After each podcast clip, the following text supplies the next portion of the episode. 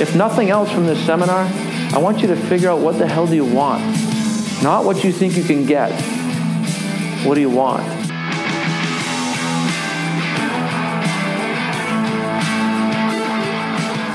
We say to make a paradigm shift, that's what you're doing. You're going to learn exactly how to do it here today.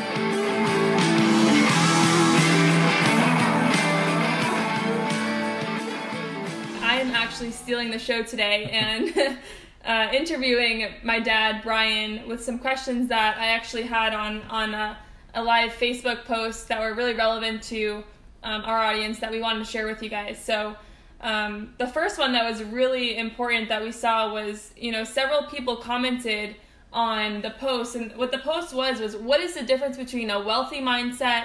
It wasn't even mindset. What's the difference between a wealthy person and a broke person?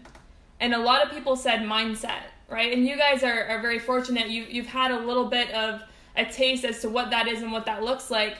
Um, but today we wanted to go deeper into that. So, what exactly is the wealthy mindset in comparison to a broke mindset?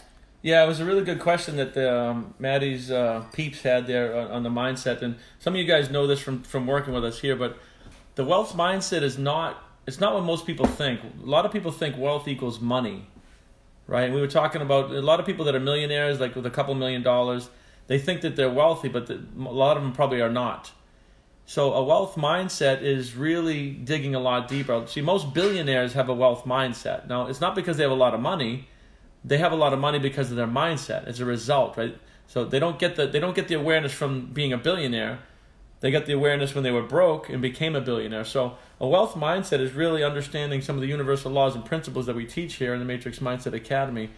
But it's also understanding that, that wealth is more has to do with love and health, physical fitness, philanthropy, love, your family, your friends, living at that very high vibration and pulling people with you on that journey. See, life breeds life. And that's really, when you're in a wealth mindset, it's more about all of that.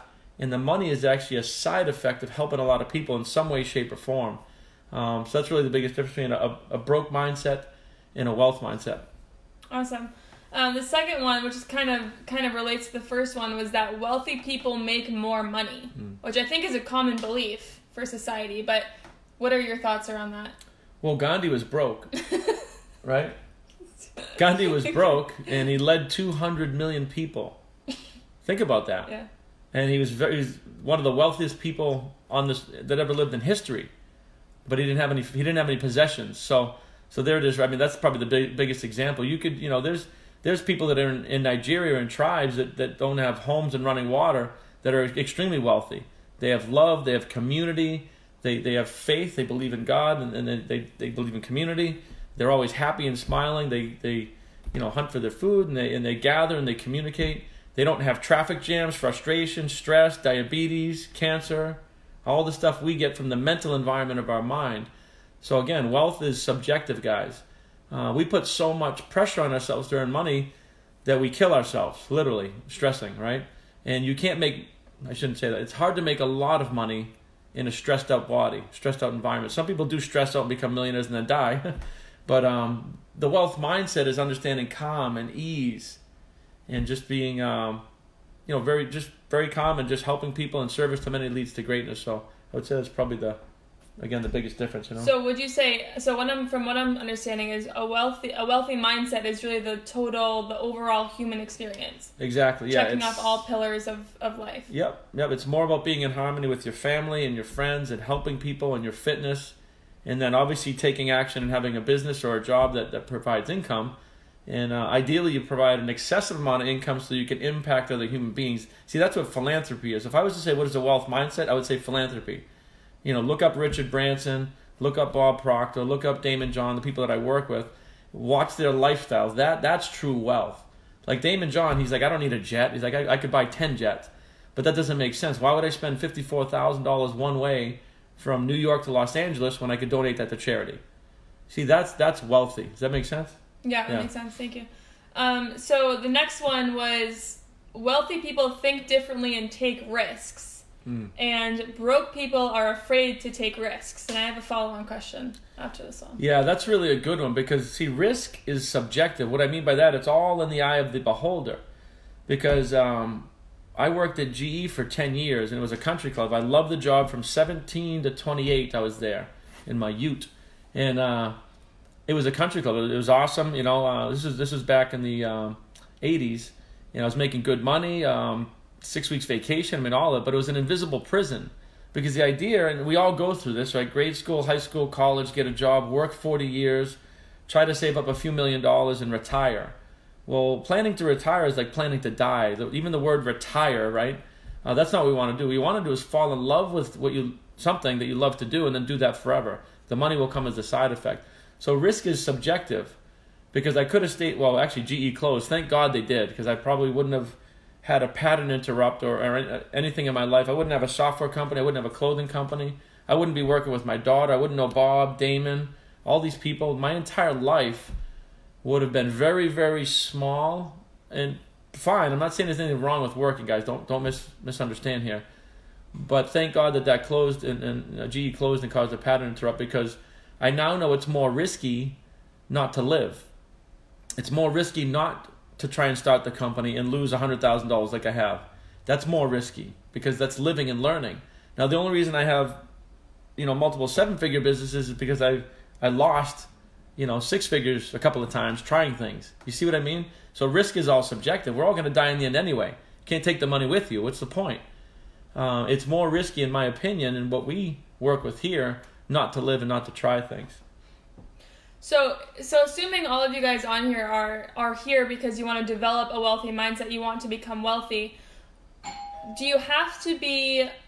Obviously, I don't have 100k mm. to invest, right? I'm assuming most of you guys don't either. So, how to what extent do we need to be risk takers in order to be wealthy and like what kind of risks should be, be should we be taking yeah no guys listen if you everybody has to balance their finances i don't want people going into foreclosure over this yeah but mo- most times entrepreneurs including Daymond John like he started with $40 and they built fubu which is a $6 billion clothing company so they they managed money they ran out of money three times and they, they hustled and they worked during it but an entrepreneur will work 100 hours a week for two years straight. They'll do something on the side. They'll talk to their family and say, listen, this is going to be a rough go. I love you. I'm going to make some moves and we're going to make some shit happen. So you don't have to risk capital. Uh, the risk might be your, your, your, time, which is, you know, that's your time. Um, so don't, don't confuse that. I just think it's more risky not to try something. Just to be comfortable, grind away at a job you hate, driving to work, right? You're causing destruction every single cell in your body doing that. Uh, so to me, it's more risky not to try things. But yeah. it, that doesn't necessarily mean you need any money. You don't need any money to get into real estate. You only need a couple hundred dollars to get into network marketing. So it's not it's not a risking of money. I've risked money and I, I continue to, but I, I, I, obviously I earned it first before I was able to risk it. So hopefully that helps clarify. Yeah, yeah. that does. That does.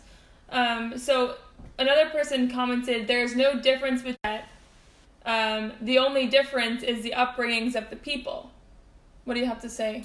so that's an environmental thing, yeah. Now this is true, and you guys know this from uh, from paradigm shifting and environment. Environment is stronger than heredity. So that person that commented was right.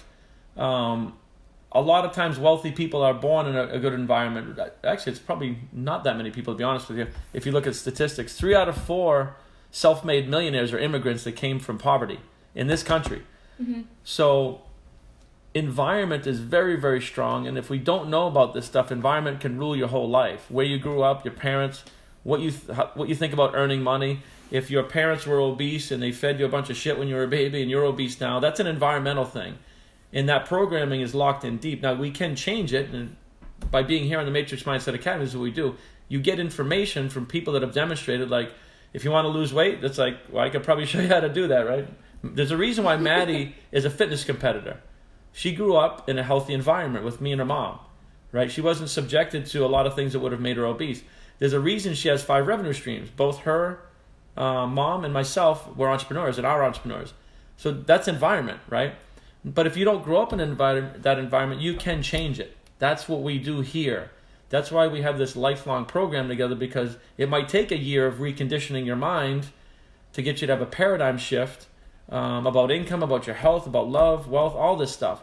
So, guys, um, environment is the strongest thing out there, but you can change it, and your mental environment is the biggest key, right? We have all kinds of things like the water we drink, the food, our house, the neighborhood, our job. Those are all environmental things. But your mindset is the biggest part of your environment. Because uh, like Viktor Frankl went through the Holocaust. He's a Viennese psychiatrist that went through the Holocaust. Um, everybody around him died, you know, frozen, shot, beaten, tortured. Um, but he knew this information uh, before, and um, because of his mindset, his mental environment, he didn't have PTSD. He wrote books. He went on to help people. He held on to hope, faith, love, and happiness during four years of the Holocaust. So that's how strong this stuff is that we teach about shifting your paradigm and changing your your mental uh, environment. Yeah. So even as, as blessed as I was with my upbringing and, and having the parents that I did, I still had my own paradigms to overcome. And I actually, um, once I started studying this stuff, I actually ended up rejecting it because I, soon realized that I did have the power to change my entire environment and it was a lot on my shoulders. So I kind of stopped studying this stuff, which I don't recommend. Um, but how long, like, what should they expect? You know what I'm saying? Because paradigms are so deep rooted. Mm and I didn't fully understand like what that meant, like and how strong like they can literally convince you that wealth mindset isn't the thing for you. Like they can really be strong. So mm. Shed a little bit of light like what to expect, how long, like how Well, yeah, it's a great question. Generally speaking, I mean, when I started talking to you about this stuff, I mean, you were like 10, 12 years old, but really strong when you were 18 is when I became a lot more aware of this stuff myself. Yeah. So you you didn't have a lot of strong paradigms, believe it or not. Right. Yours were very, very easy to change. You might have thought they were hard, but your results would say that they weren't. In a very short period of time,